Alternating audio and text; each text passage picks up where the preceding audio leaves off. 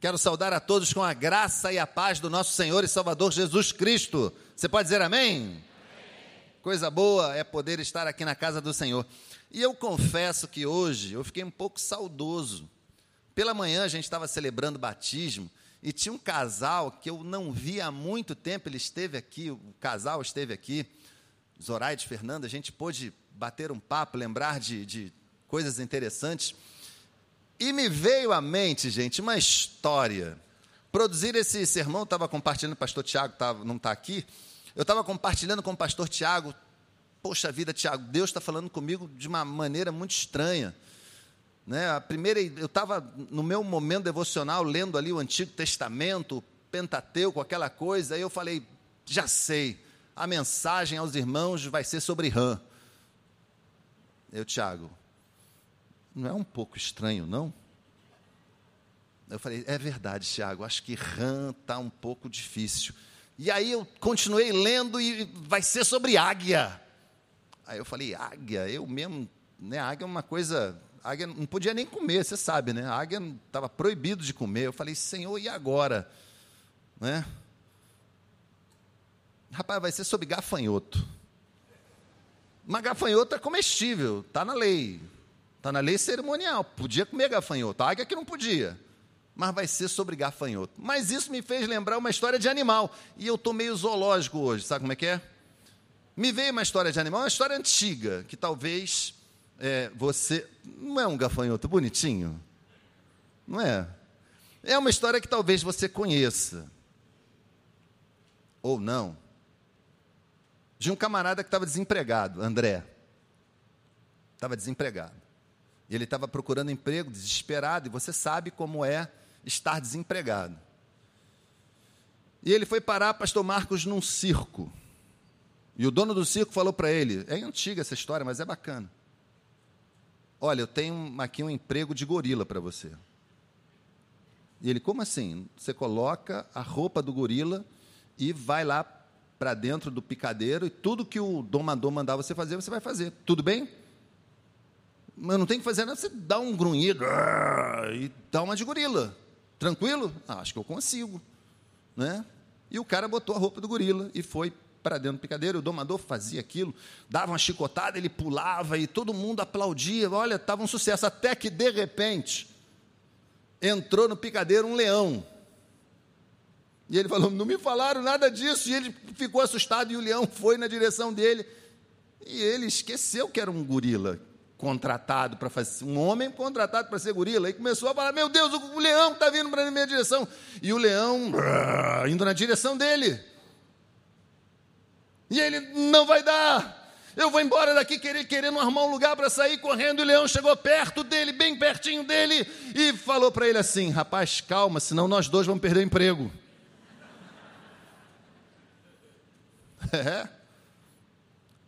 É sério, gente, é porque a gente, às vezes, executa papéis, a gente cumpre papéis e, e a gente não é nada daquilo. A gente, às vezes, tem o ar de forte, mas não é tão forte quanto aparenta ser. A gente tem o ar de espiritual e não é nada espiritual. A gente, às vezes, parece que confia em Deus, tem o discurso, a palavra, o palavreado todo de quem confia e não confia nada. E eu quero falar um pouquinho sobre isso nessa noite com você. E queria trazer um pouquinho da águia, né? Porque talvez a águia seja aquele animal que a gente gostaria de parecer mesmo com ele. Ela, ela é a campeã nessas comparações, né?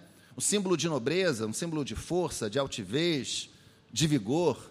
Ela é a 01 quando a gente pensa eh, em comparação. Eu quero ser como a águia. É, é o símbolo, inclusive, daqueles que esperam no Senhor. E o melhor cenário, imagina isso, o melhor cenário dessas comparações, quando comparam a gente, o povo de Deus, quando comparam você algum animal, é o da águia, porque simboliza que é um povo forte, simboliza que é um povo guerreiro, um povo que está sempre por cima, um povo que triunfa nas tempestades, um povo que está além, é vencedor. Um povo que consegue enfrentar as crises sem mesmo retroceder, não teme o perigo, não se intimida. É um povo uh, que marcha soberanamente, cujas regras que se aplicam a esse povo não são as regras desse mundo, mas as regras do reino de Deus. Um povo que, sabe, consegue romper barreiras, quebrar correntes. O melhor cenário efetivamente é esse. Mas é ou não é verdade, meus irmãos e irmãs, você que está cultuando conosco online, é ou não é verdade que existem hoje muitos crentes vivendo um projeto diferente de vida? É ou não é verdade que hoje pessoas vivem ao contrário desse simbolismo todo da águia? Pessoas que andam tímidas, fracas, impotentes, dominadas pelo medo, longe, mas muito longe de triunfarem nas crises, que caminham pela vida cabisbaixas, já derrotadas, mesmo antes de enfrentar a crise.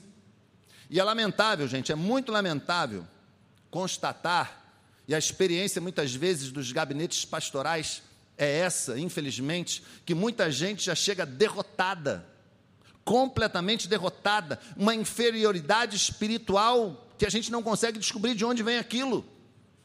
A gente ora, a pessoa ora, sai renovada, mas bota o pé fora do gabinete, como acontece muitas vezes aqui. É capaz de participar de um momento de louvor, e eu falei, o André, André, que momento de louvor, que inspiração. Às vezes a pessoa é capaz de participar de um momento como esse, quando termina o culto, bota o pé para fora, toda aquela carga negativa vem de volta. Parece incapaz de confiar no Senhor. Pessoas que vivem amargando o sabor da derrota todo dia, todo dia, se esquecendo de que Deus está conosco. E sabem o que é pior disso, gente? É que eu não estou nem um pouco exagerando. Eu não estou nem um pouco exagerando. A palavra de Deus dá exemplos impressionantes dessas minhas palavras. E eu vou ler com vocês um texto que comprova isso. Você pode abrir a sua Bíblia no livro de Números, ou acessar aí o seu dispositivo eletrônico, no livro de Números, capítulo 13.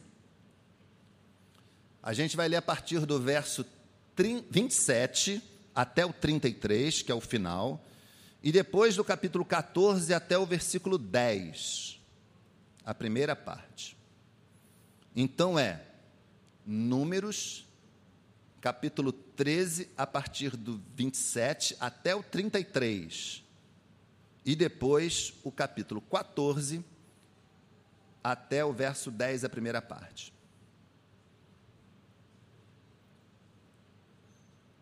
Amém? O texto diz assim: E deram o seguinte relatório a Moisés: Entramos na terra a qual você nos enviou, onde manam leite e mel. Aqui estão alguns frutos dela. Mas o povo que lá vive é poderoso e as cidades são fortificadas e muito grandes. Também vimos os descendentes de Enaque. Os amalequitas vivem no Negueb. Os ititas, os jebuseus e os amorreus vivem na região montanhosa. Os cananeus vivem perto do mar e junto ao Jordão. Então Caleb fez o povo calar-se perante Moisés e disse: Subamos e tomemos posse da terra é certo que venceremos. Mas os homens que tinham ido com eles disseram: Não podemos atacar aquele povo, é mais forte do que nós. E espalharam entre os israelitas um relatório negativo acerca daquela terra. Disseram: A terra para a qual fomos em missão de reconhecimento devora os que nela vivem Todos os que vimos são de grande estatura. Vimos também os gigantes, os descendentes de Enaque, diante de quem parecíamos gafanhotos, a nós e a eles. Naquela noite, toda a comunidade começou a chorar em alta voz. Todos os israelitas queixaram-se contra Moisés e contra Arão, e toda a comunidade lhes disse: Quem dera tivéssemos morrido no Egito ou nesse deserto Porque o Senhor está nos trazendo para esta terra só para nos deixar cair a espada? Nossas mulheres e nossos filhos serão tomados como despojo de guerra. Não seria melhor voltar para o Egito? E disseram uns aos outros: Escolheremos um chefe e voltaremos para o Egito. Então Moisés e Arão prostraram-se rosto em terra, diante de toda a assembléia dos israelitas. Josué, filho de Num, e Caleb, filho de Jefoné, dentre os que haviam observado a terra, rasgaram as suas vestes e disseram a toda a comunidade dos israelitas: A terra que percorremos em missão de reconhecimento é excelente. Se o Senhor se agradar de nós, ele nos fará entrar nessa terra onde manam leite e mel, e a dará a nós. Somente não sejam rebeldes contra o Senhor, e não tenham medo do povo da terra, porque nós os devoraremos como se fossem pão. A proteção deles se foi, mas o Senhor está conosco. Não tenham medo deles. Mas a comunidade toda falou em apedrejá-los. Até aí.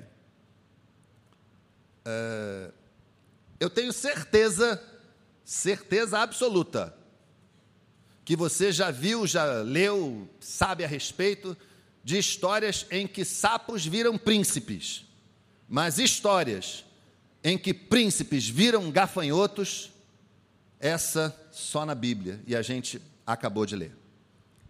Deixa eu falar um pouquinho do contexto, embora seja muito fácil falar do contexto em que essa passagem está envolvida. Deus sempre esteve com o seu povo. Deus sempre agiu em favor do seu povo. Como cantamos aqui, Deus sempre cumpriu suas promessas, tirou o povo de forma milagrosa do cativeiro egípcio e vinha conduzindo o povo pelo deserto. E é disso que essa passagem trata, gente, do cuidado detalhista de Deus Todo-Poderoso. Você acha que a ideia de mandar espiões ver a terra foi de quem? Foi de Deus. O início do capítulo 13, que nós não lemos, para economizar um pouquinho de tempo, fala exatamente isso.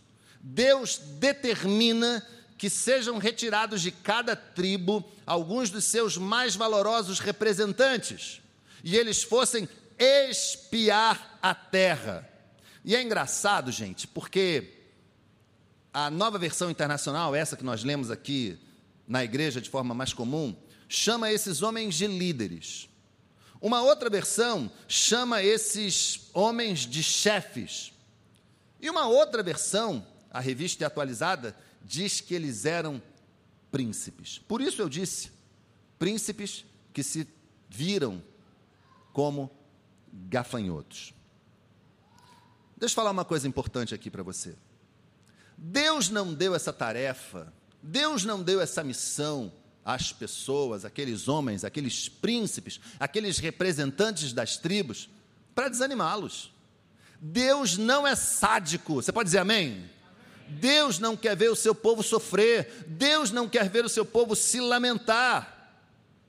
Na verdade, a meu ver aqui, gente, é o oposto que ocorre. Deus manda aquelas pessoas observarem a terra para animar o coração delas.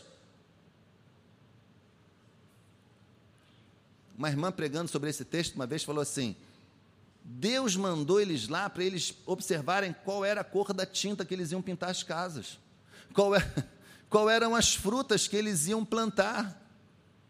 A missão deles não era do desânimo, pelo contrário, era do ânimo. Re... Gente, o versículo primeiro diz que a terra, já do capítulo 13, já havia sido dada. Deus diz: a terra que dou aos israelitas. Já era deles, já era deles de direito, só faltava tomar posse, só faltava entrar na terra.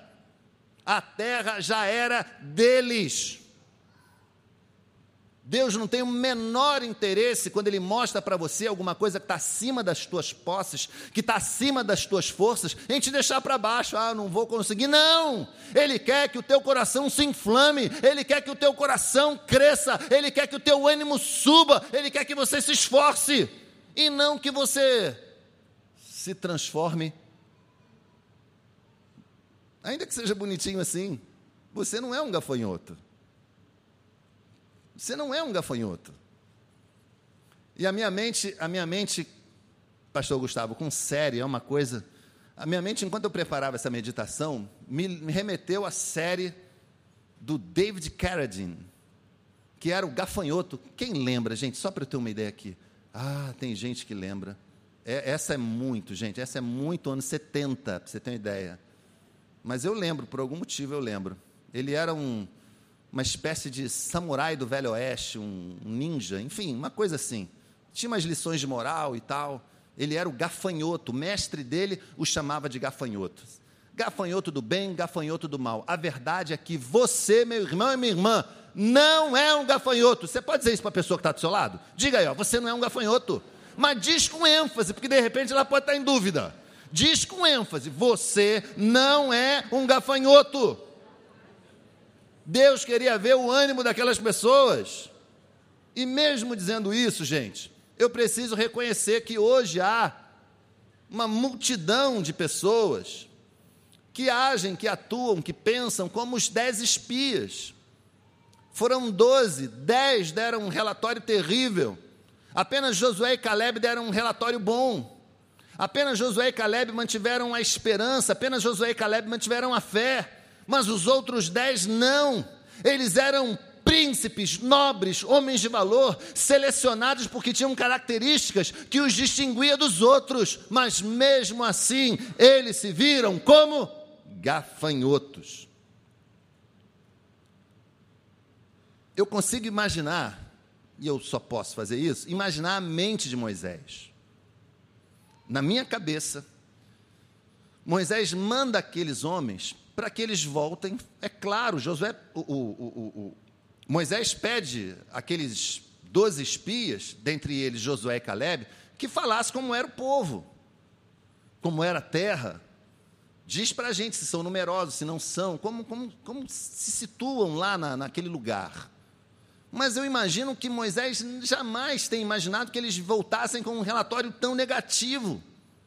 Eles até ficaram deslumbrados com a exuberância da terra. Olha, realmente mana leite e mel. Mas isso teve muito pouca importância para eles, porque de imediato eles começaram a falar dos problemas. De imediato eles começaram a falar dos gigantes. Disseram que inclusive seriam devorados pela terra, gigantes ameaçadores, imbatíveis. E aí vem a grande crise. Aos olhos desses gigantes, nós éramos como gafanhotos. E pior ainda, o fundo do poço é que eles também se viam como gafanhotos em relação aos gigantes. Gente, príncipes, chefes, líderes, que se sentiram desprezíveis, se sentiram como insetos. E eu precisei pesquisar a ordem dos gafanhotos. Eles realmente são insetos. Você consegue imaginar isso? Frágeis até, quando não estão em bando, são até frágeis. Fáceis, muito fáceis de serem pisados, de serem mortos. Foi dessa maneira que aqueles príncipes se sentiram. E hoje, infelizmente, gente, há uma mentalidade de gafanhoto pairando sobre muitas mentes. Gente que se sente como inseto pessoas que caminham pela vida cabisbaixas, pessoas que caminham pela vida derrotadas, pessoas que caminham pela vida desanimadas e desencorajadas da luta. E eu não estou falando aqui, talvez você conheça alguém que passe por um problema de depressão, não é isso não. Eu estou falando das questões espirituais da vida de uma pessoa. Gente que não consegue se levantar para enfrentar o problema porque deixou de confiar no Senhor, deixou a sua fé empoeirada em algum canto do passado. Fica lembrando, puxa vida, no passado era bacana, mas agora, agora minha fé, agora não consigo mais. Como assim? Que história é essa de gafanhoto? Você não é um gafanhoto, amém? Você recebe essa palavra? Você não é, não. Não deixa nenhuma circunstância da vida te dizer o contrário. A promessa de Deus sobre a tua vida. Você tem que acreditar nisso. Tem muita gente sendo vencida, não pelos gigantes das circunstâncias ou os povos que simbolizam esses gigantes. Tem muita gente sendo vencida pelos gigantes dos seus próprios sentimentos turbulentos, colocando limitações dentro de si que, gente, não existem. É, é, é, meme de Instagram, de Facebook. Deixa eu dizer uma coisa para você aqui, ó. Você mais Deus é maioria, amém? Você recebe isso? Você mais Deus é maioria, não importa quem está do lado de lá. Você mais Deus, maioria. Tem gigantes, tem Pitita, Jebuseu e o que for. A Malequita, e a Malequita era um povo ruim, cananeu, não importa. Você mais Deus igual maioria. Você mais Deus é vitória. Você tem que saber disso. E se não bastasse a falta de fé dos dez espias, eles conseguem contaminar todo o ambiente. Eles conseguem contaminar todo o arraial israelita. E aquela multidão toda se, se alvoroçou em rebeldia contra Deus e contra Moisés, porque foi envenenada pela mentalidade do gafanhoto. Quando nós nos achamos menores do que realmente somos, quando a gente é tomado por essa mentalidade de gafanhoto, gente, a gente é tomado por um sentimento de incapacidade muito grande. A gente acha que não vai dar, e para aquelas pessoas isso era muito esquisito, porque momentos antes eles haviam prevalecido contra um dos exércitos mais poderosos do mundo daquela época, que eram os egípcios. Deus tinha vindo com a sua mão de poder, como disse aqui o pastor Douglas na direção do culto. A mão de poder estava sobre eles e eles prevaleceram, mas eles não conseguiam se lembrar disso. Quando a gente se acha menor do que realmente é, os nossos olhos, eles estão fixos apenas na questão da inferioridade. Os nossos olhos ficam fixos apenas nos problemas. Eles são mais fortes do que nós. É um povo de alta estatura os descendentes de Enaque. Olha isso. Eu não sei qual é o problema que você está enfrentando hoje, pode ser gigantesco mesmo. Mas eu quero dizer para você que Deus é muito maior que teu problema. Deus é muito maior que teu problema. Mas é muito. Quando a gente se acha mesmo menor do que realmente é, a gente acaba se tornando um divulgador da tragédia. É como se a gente andasse com um alto-falante dizendo para todo mundo: olha, não vai dar, não vai dar, não vai dar. Vocês vão construir o prédio do Recriança no meio da pandemia, não vai dar. Zé Carlos, está dando, não está? Glória a Deus. Você pode dar um glória a Deus, gente? Você consegue passar aqui e ver essa obra terminando? Aplauda o Senhor. É a tua fidelidade. E começou no meio da crise. Começou no meio da crise, não vai dar, vai dar. Vai dar. O Senhor a quem nós honraremos e estamos honrando e honraremos no futuro por causa desse prédio, já tinha aprovado. É. Mas o mais impressionante, gente, é o que vai acontecer dentro dele, não é o fora, não. Porque dentro dele, crianças vão conhecer a Cristo como Senhor e Salvador. É, é isso. Como não vai dar? Que mentalidade de gafanhoto? Como assim, gafanhoto? Você não é nada, você não tem nada a ver com gafanhoto. Quando a gente se sente menor do que realmente é, isso é sinal de uma autoimagem, de uma autoestima desajustada. A autoestima é o, é o valor que você dá a si mesmo, a autoimagem é a maneira como você se vê. Quando a gente está contaminado pela mentalidade do gafanhoto, tudo isso fica desajustado, a gente fica fazendo bobagem.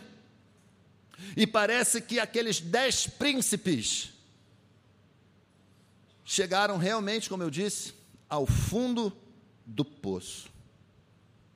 Acreditavam mesmo, acreditavam mesmo, que os gigantes os veriam como gafanhotos e que eles mesmos eram gafanhotos. E isso tem, eu preciso dizer, efeitos devastadores, gente. Pessoas que não sabem quem são, se você não assistiu a meditação da manhã, assiste. O pastor Gustavo falou bastante sobre isso. Pessoas que não sabem quem são ficam à deriva. Pessoas que não se situaram ainda dentro de uma espiritualidade saudável em relação ao Senhor, ficam à deriva, não sabem como enfrentar as dificuldades, como enfrentar as lutas, como prevalecer nas lutas. Simplesmente não sabem. E essa era uma visão desajustada deles mesmos. Nunca foram gafanhotos, foram escolhidos por suas virtudes, foram escolhidos porque eram pessoas de bem. Eles não eram gafanhotos, sabe o que eles eram, gente? Filhos do Deus Altíssimo. Exatamente o que você é. Você não é gafanhoto, você é filho de Deus, filho do Deus Altíssimo, o Deus que livra do Egito, o Deus que faz milagres, que opera maravilhas, o Deus que sustenta no deserto, o Deus que providenciava sombra durante o dia e luz durante a noite, gente, o Deus que fazia cair comida do céu. Tem ideia do que é isso? Esse era o Deus que eles estavam colocando de lado. Eles eram o povo de Deus, mas se enxergaram naquele momento como gafanhotos. Mas essa mentalidade, esse pessimismo doentio, eu estava evitando falar essa palavra, mas, mas é o que é. Esse pessimismo doentio faz com que eles não percebam que aquilo já estava ordenado por Deus, como eu disse. Esta terra eu a dou ao povo de Israel, eu a dou aos israelitas. Aquela terra não era de gigante nenhum, de Jebuseu, Amalequita, Cananeu nenhum. Aquela terra era do povo de Deus. Aquela terra era do povo de Deus. E eu quero dizer para você o seguinte nessa noite: se Deus, presta atenção, somente se Deus fez isso, se Deus já disse que há uma bênção para você, algo para a tua vida, apenas creia, meu irmão. Apenas creia e receba, não questiona, não. Não fica nessa de falta de fé. Será que é? Não acredita. Se Deus já determinou algo na tua vida e você tem certeza disso, dentro de uma espiritualidade saudável, como eu disse, eu não creio nessas determinações, eu determino isso, não é nada disso que eu estou falando. Eu estou falando se na tua intimidade com Deus, Deus já mostrou uma direção para você, vai nessa direção. Pastor, mas não está fácil, vai nessa direção. Eles precisavam ainda tomar posse da bênção, mas a bênção já tinha sido dada. A bênção já tinha sido liberada para eles, a bênção já tinha dono, era o povo de Israel. Não era gigante nenhum, não era Jebuseu, Itita, Malequita, Cananeu, nada disso. Eles seriam vencidos pelo poder de Deus. E é isso que eu gostaria muito que, em nome de Jesus, você tivesse certeza nessa noite. Porque quando a gente, por algum motivo, não crê, a gente fica desesperado. Porque foi isso que eles experimentaram. A comunidade inteira, primeiro, primeiro verso do capítulo 14 fala isso. A comunidade chorou a noite inteira. Você consegue imaginar um povo inteiro chorando? Todo mundo chorando? O nome disso é desespero. É algo incontrolável. Se você acha que não acontece essa coisa coletiva, a gente, na reunião de terça-feira do Conselho Pastoral, a gente debateu um pouquinho o que aconteceu numa escola em Recife, se eu não me engano, onde Vários estudantes tiveram um problema de ansiedade coletiva, uma crise de ansiedade coletiva. Acontece. Todo aquele povo começou a chorar de desespero. E do desespero vem a reclamação, a murmuração. Presta atenção, ó. Murmuração tem muito a ver com falta de fé, tá? Murmuração tem muito a ver com falta de fé. E a murmuração traz a ingratidão, e a ingratidão traz o desrespeito, até a apostasia quer se afastar dos preceitos do próprio Deus. Gente, é tudo numa coisa só. A falta de fé é um veneno que mata as pessoas. É um veneno que fere a alma. E talvez o grande gigante a ser vencido ali naquela, naquela oportunidade, o grande gigante a ser vencido naquele momento, seria efetivamente a falta de fé. Porque foi a falta de fé que fez aqueles príncipes se enxergarem como insetos. E eu não posso seguir sem perguntar a você: como é que você se vê no espelho? Como é que você se vê hoje, diante talvez desse gigante que esteja entre você e a sua bênção?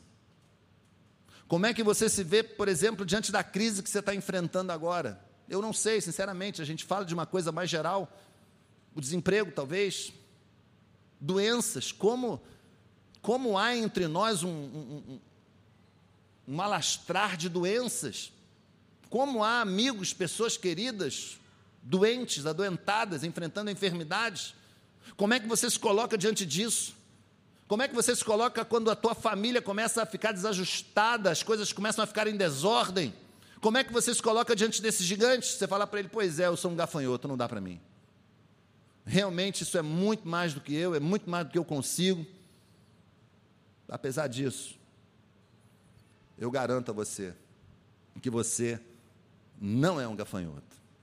O que você precisa é confiar que Deus está do teu lado e que Ele não perdeu o controle das coisas. Ele continua sendo Deus, Ele não perdeu o controle de nada.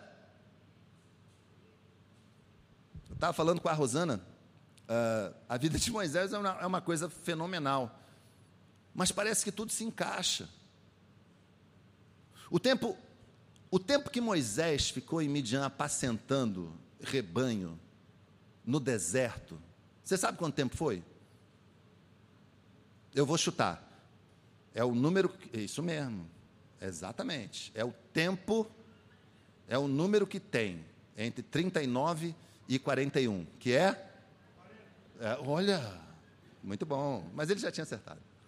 40 anos. Você sabe quantos anos Moisés ficou conduzindo? Agora não mais um rebanho, mas o povo de Deus no deserto? Quanto tempo? Vocês acham que foi à toa? Que ele ficou apacentando o rebanho no deserto? Foi não, gente. Foi não. Deus botou esse homem para treinar lá. Treina, tu vai ver como é, que, como, é que, como é que se percorre o deserto. Vai treinando aí, cara. Vai aprendendo. Gente, Deus não faz nada à toa. Você está passando um problemão hoje, hoje, hoje é deserto para você. Aprenda com o teu deserto. Aprenda com teu deserto, porque Deus vai trazer desse deserto uma fonte a jorrar. Deus tem bênção para você.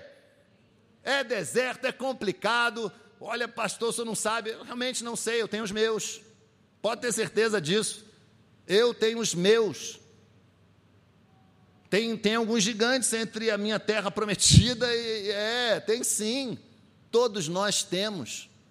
Mas a palavra do Senhor para você nessa noite é: confia. Não tema, confia. Pastor, é que o senhor não sabe.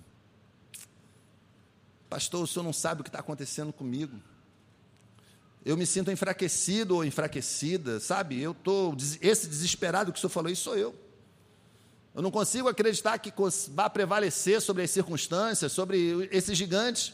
Pastor, o gafanhoto que o senhor estava falando aí, sou eu escrito. Talvez você esteja pensando isso. Eu quero dizer para você que a palavra de Deus responde isso para você. Eu quero aconselhar você a se quebrantar diante do Senhor. Porque foi exatamente isso que Moisés, Arão, Josué e Caleb fizeram. Josué e Arão colocaram os seus rostos em terra, num sinal de humilhação. Josué e Caleb rasgaram as suas vestes, em sinal de humilhação também. E talvez o que você precise hoje nesse exato momento, seja de uma rendição completa. Sabe o que é se render completamente? Eu não sei se você, você já deve ter visto isso em algum filme, é comum. Mãos ao alto, né? Alguém vai e faz esse gesto, de, é, significa que essa pessoa foi rendida. Ela não tem mais defesa. Deixa eu dizer uma coisa para você aqui com muito amor. Está na hora de você se render a Deus, ficar sem defesas para Ele. Tira a tua mente da jogada, tira o teu intelecto, a tua capacidade. Pastor, eu sou muito experiente, tira isso, não serve para nada. Não serviu para nada. Aqueles príncipes eram homens capazes, valorosos, não serviu para nada. Está na hora de se render, de se humilhar nas mãos de Deus. Está na hora da gente confiar nele como nunca confiamos, gente. Está na hora da gente colocar Deus realmente em primeiro lugar no trono das nossas vidas. Aquele pódio que a gente coloca um monte de coisa ali, sabe? Está na hora daquele primeiro lugar, o primeiro lugar, o primeiro lugar ser totalmente dele e somente dele. Mais do que nunca é a hora da gente se reconhecer incapaz de lidar com as coisas e confiar na capacidade de Deus. Josué e Caleb arrematam a questão, usando uma figura estranha, mas muito pertinente. Ele diz, Caleb, que se, se eles não fossem rebeldes, se eles não tivessem medo, eram eles que iriam devorar aqueles gigantes. Mas o mais engraçado não é isso. Ele fala assim: nós vamos devorá-los como pão. Você tem ideia? Eu sei que você conhece pão feito de trigo, eu sei que a turma do low carb, eu tive uma aula com a, com a minha esposa, muito breve, foi muito rápido. Low carb, é isso mesmo? Low carb. Uns grãozinhos, o pão, né? O pão fica todo. Eu sei que você tem tudo isso, mas pão de gigante, você já viu falar? Pão de gigante? Pão de gigante? Era esse o cardápio que Caleb estava propondo àquelas pessoas. Pão de gigante. Sabe o que é o pão de gigante, gente? É o pão da vitória é o pão da bênção, é o pão da terra prometida, é o pão de chegar lá onde a gente tem que chegar, é o pão que Deus, Deus, Deus daria àquele povo, se eles confiassem plenamente, se eles não fossem rebeldes, se eles não tivessem medo. O final da história é um tanto tremendo. Deus se levanta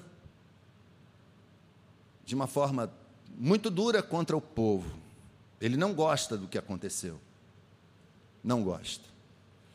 Moisés intercede. Senhor, pega leve. E Deus fala: tudo bem, tudo bem, eles estão perdoados. Mas, mas, quem tomou parte disso não entrará na terra prometida, a terra que eu vou dar. Os que não tiveram fé, os que duvidaram, e vejam, eu creio que essas pessoas, ao modo do Antigo Testamento, foram salvas, porque o próprio Moisés, por causa de uma outra história, também não entrou na terra prometida e Moisés foi um dos maiores líderes israelitas. Mas vejam, e é exatamente isso que eu quero arrematar a meditação, a reflexão dessa noite. Você pode passar o resto da tua vida no deserto. É uma maneira de viver. Mas se você confiar no Senhor, se você entregar a tua vida completamente a Ele, você pode entrar na terra prometida. Eu não sei qual é a tua terra prometida. Tem essa. Pode ser até uma terra mesmo, literalmente falando. Você está de olho numa casa linda, você quer chegar lá. Quem sabe estudar fora. Quem sabe? Dia desses, eu e o pastor Tiago, a gente estava andando aqui, um casal, pastor, olha aqui, olha pela gente aqui. O filho deles conseguiu ser aprovado com uma bolsa integral numa das mais prestigiosas faculdades do mundo. Pode ser essa a tua terra prometida. A tua terra prometida pode ser o diagnóstico dessa semana. Eu entendo isso. Mas a minha palavra para você é: creia, creia, creia, confie no Senhor, não duvide. Duvidar não faz bem, nunca fez. Sabe por quê? Porque você não é um gafanhoto. Não é mesmo.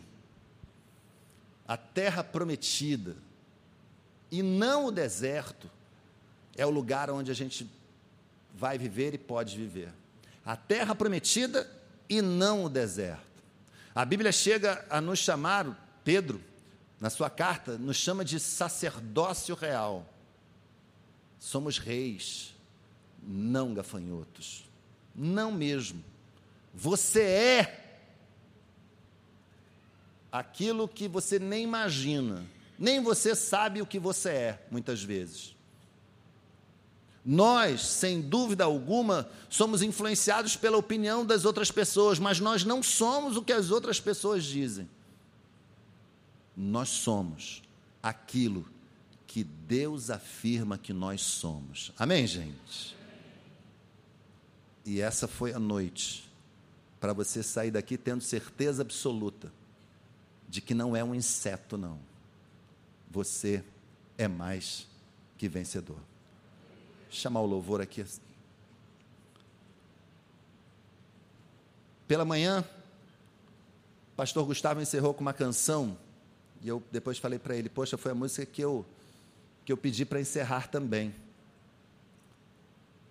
Porque é uma música que fala exatamente disso. Você não é inseto, você não é gafanhoto, nem de longe, mas nem de longe. Você é aquilo que Deus diz que você é. E é isso que a gente vai cantar agora. Escolhidos, perdoados, nós somos aquilo que o Senhor diz que nós somos. Enquanto nós cantamos essa música, eu queria que você pensasse: que gigante é esse? Que povos inimigos são esses? Que dificuldade é essa que anda fazendo você viver como não deveria viver? Que vem fazendo você experimentar o dissabor e a tristeza de derrotas em batalhas que você nem lutou ainda. Mas saia daqui nessa noite com a mão na vitória. Se o Senhor já deu a terra prometida a você, toma posse. Vem luta, vem batalha, mas a vitória é certa.